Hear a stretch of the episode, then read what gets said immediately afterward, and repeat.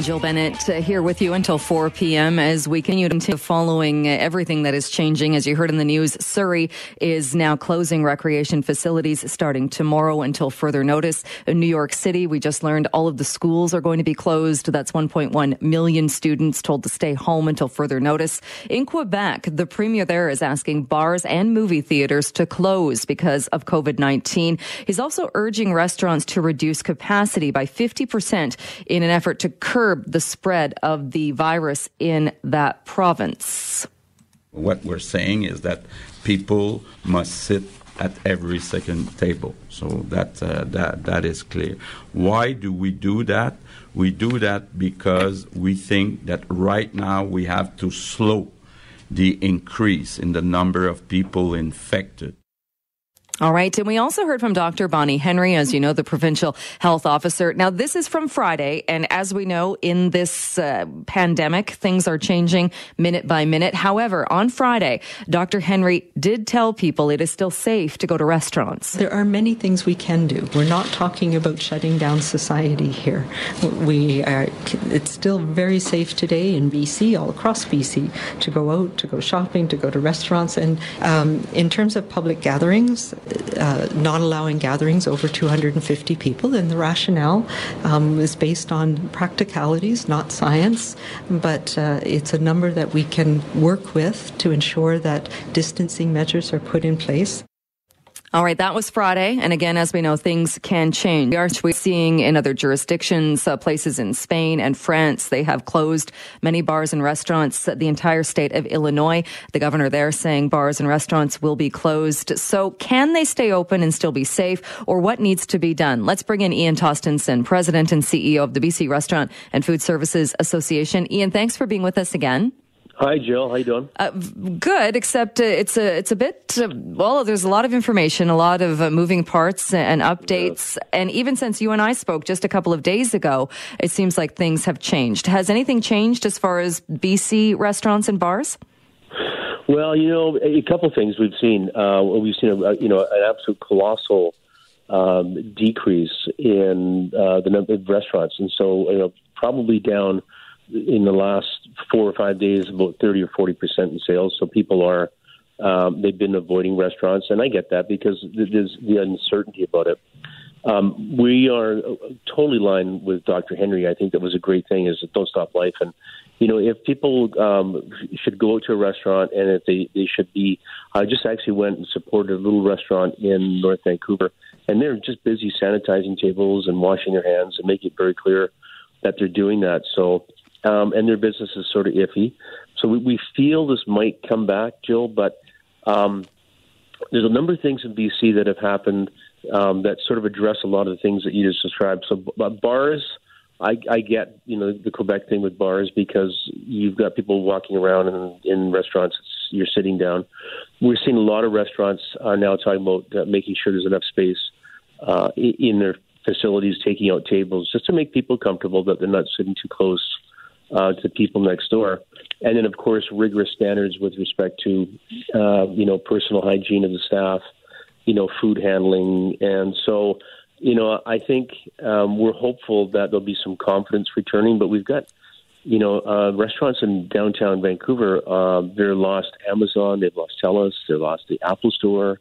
So basically, the lunch trade uh, in downtown Vancouver is gone, and and probably you know uh, a, a small restaurant maybe could last a month, and maybe a bigger restaurant could last three months before it gets so bad that we may never see them again. It's it's just amazing how much um, inability, or, or it's a, it's a sector that just doesn't have a lot of cash. It really runs its budgets like probably most people is in two week cycles, and when the customers go. Uh, then it's a big problem. So I'm spending this afternoon writing a letter to the premier and talking about some of the things that we could work in partnership with the government to help us from a cost point of view, things around uh, minimum wage and the employer's health tax and PST and carbon tax, uh, property taxes to see if we can get some partnership and some deferral because if we have a decrease in business, obviously there's no revenue, and the government keeps you know telling us to pay all this stuff. I mean, it's just a it, it's a recipe for complete disaster. Uh, you mentioned those some of those big companies though that have closed their doors, and even I walked to, to the radio station today, and some of the stores on Granville are closed because of this. Uh, is it irresponsible at this point though to keep restaurants and bars open when we're getting word that this virus can now be spread by people who have no symptoms at all? So workers might be coming to work thinking they're fine, but they might be carriers, or vice versa. Yeah, I, I mean that's a that's a fair question. I, I thought about that.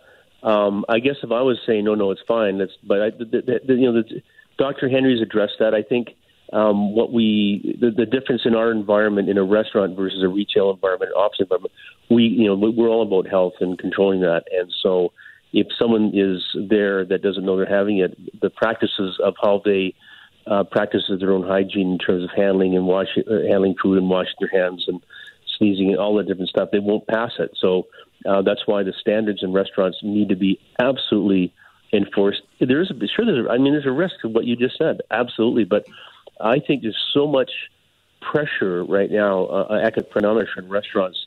They are going to do the right thing because that's their only hope. If they don't do the right thing, they're going to either close or be closed, and that's you know that's that other side of the, the, the coin that we're trying to avoid. There is a possibility, as more and more measures are brought in, that they could be forced to close. I would imagine if that was to happen, they would be eligible for some kind of compensation. They'd certainly be part of the COVID nineteen compensation package when that gets worked out. Uh, would that be? I mean, that that would be if if that does happen. What what would be your response to that be? Well, I think that's that's the key. I mean, the first it's nice to see that, that the employers and the federal government are talking about, and I think the, the province is going to say this this week too. How do we protect the employees economically? Because if they can't work, they can't work, and if so, if there's a decree that says you can't operate, um, I would think that um, the economic co- consequences of just letting that go, you'll probably never see most of those restaurants ever open again. So, if there was, and I think there will be, uh, a way to backstop those business owners whether it's um, you know a complete deferral of all the things the old government or you know uh, helping them with their payroll for a month or whatever it's going to take to get them through. Um, and then I think that's probably not a bad thing. I, I wouldn't say it's a wrong thing. I'd say great if we got to that stage that the the science said, you know what, uh, if we if we do it for two weeks, it's going to be good for it. Uh, that's great. I think it'd be very difficult, but it, it, you know we have to protect the business owner because we want them back, and we have to protect the employee because the business needs them back. Um, that would be a really interesting thing. I don't know what they're doing in other countries when they say shut it down. Um, someone raised the prospects of is there insurance that is business interruption insurance that would take care of that? And that, again, that was a question that came up this morning. We haven't got to that yet, but uh, yeah, there's a lot of moving parts here a uh, lot of moving parts. And we were speaking with a reporter in Rome earlier today, where that country is on complete lockdown. Yeah. Uh, the virus is still spreading, and and the reporter was saying, "Look, there are lessons to be learned. We're now learning that people were were spreading this, not knowing that they were spreading this. We were behind it, and I think one of the fears is that that's what we might start seeing happening in Canada." It is, and I think. Um, I think the call to get everybody abroad home is is probably maybe uh, sort of previewing the fact that they may be going to close their borders, and they'll talk about that. A lot of the stuff I was uh, on one segment of your program talking that a lot of in Canada, a lot of this is travel related. So um, I don't know. It's you know I guess it's, it's that what you said at the beginning here is that you know what, but it, each day, each hour it changes. There may be something that pops up that we didn't know, and it's and it's going to force it. Um, to uh, force a closure. I think in Seattle, um, restaurant groups have closed, but it's only that wasn't because the government said they should.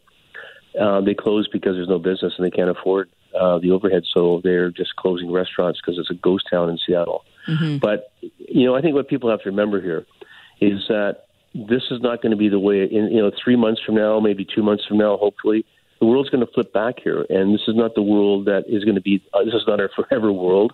This is a world that if we pull it together and maybe take some drastic steps, and I'm not saying we should close restaurants, I'm just saying if the whole system has to halt to get rid of this virus, then and get out of this mess that we're in faster, then so be it. But we are one way or the other going to come out the other side. And in, in several months from now, I think the world is going to be a little bit more stable and a bit more fun than it is right now for people. All right, uh, Ian, we will leave it there, but I'm sure we will uh, talk to you again this coming week. Thank you so much. Thanks, Jill. Have a nice weekend. Okay.